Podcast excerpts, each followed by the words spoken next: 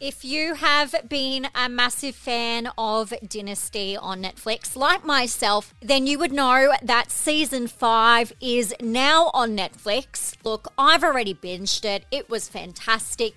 And you're probably wondering okay, so season five is done. Now, where and when can we expect season six. With millions of viewers worldwide, it's very clear that Dynasty is such a popular show. I know that I got really sucked into it. It just doesn't stop with the drama. But all good things must come to an end. And I am devastated to share that uh, there will not be a season six of Dynasty. It was not renewed for another season. And look, people were enraged. People were on Twitter saying that they were screaming, crying, throwing up because it won't be renewing. And people were tweeting Netflix saying, We want a season six. Please save the show. But it's not looking good at the moment. We can't be expecting a season six, so we're going to have to say goodbye to our favorite bougie family, the Carringtons. For more entertainment news, make sure you catch up on hits.com.au. To stay across the latest in entertainment, stars, and reality TV, download the Hit app now.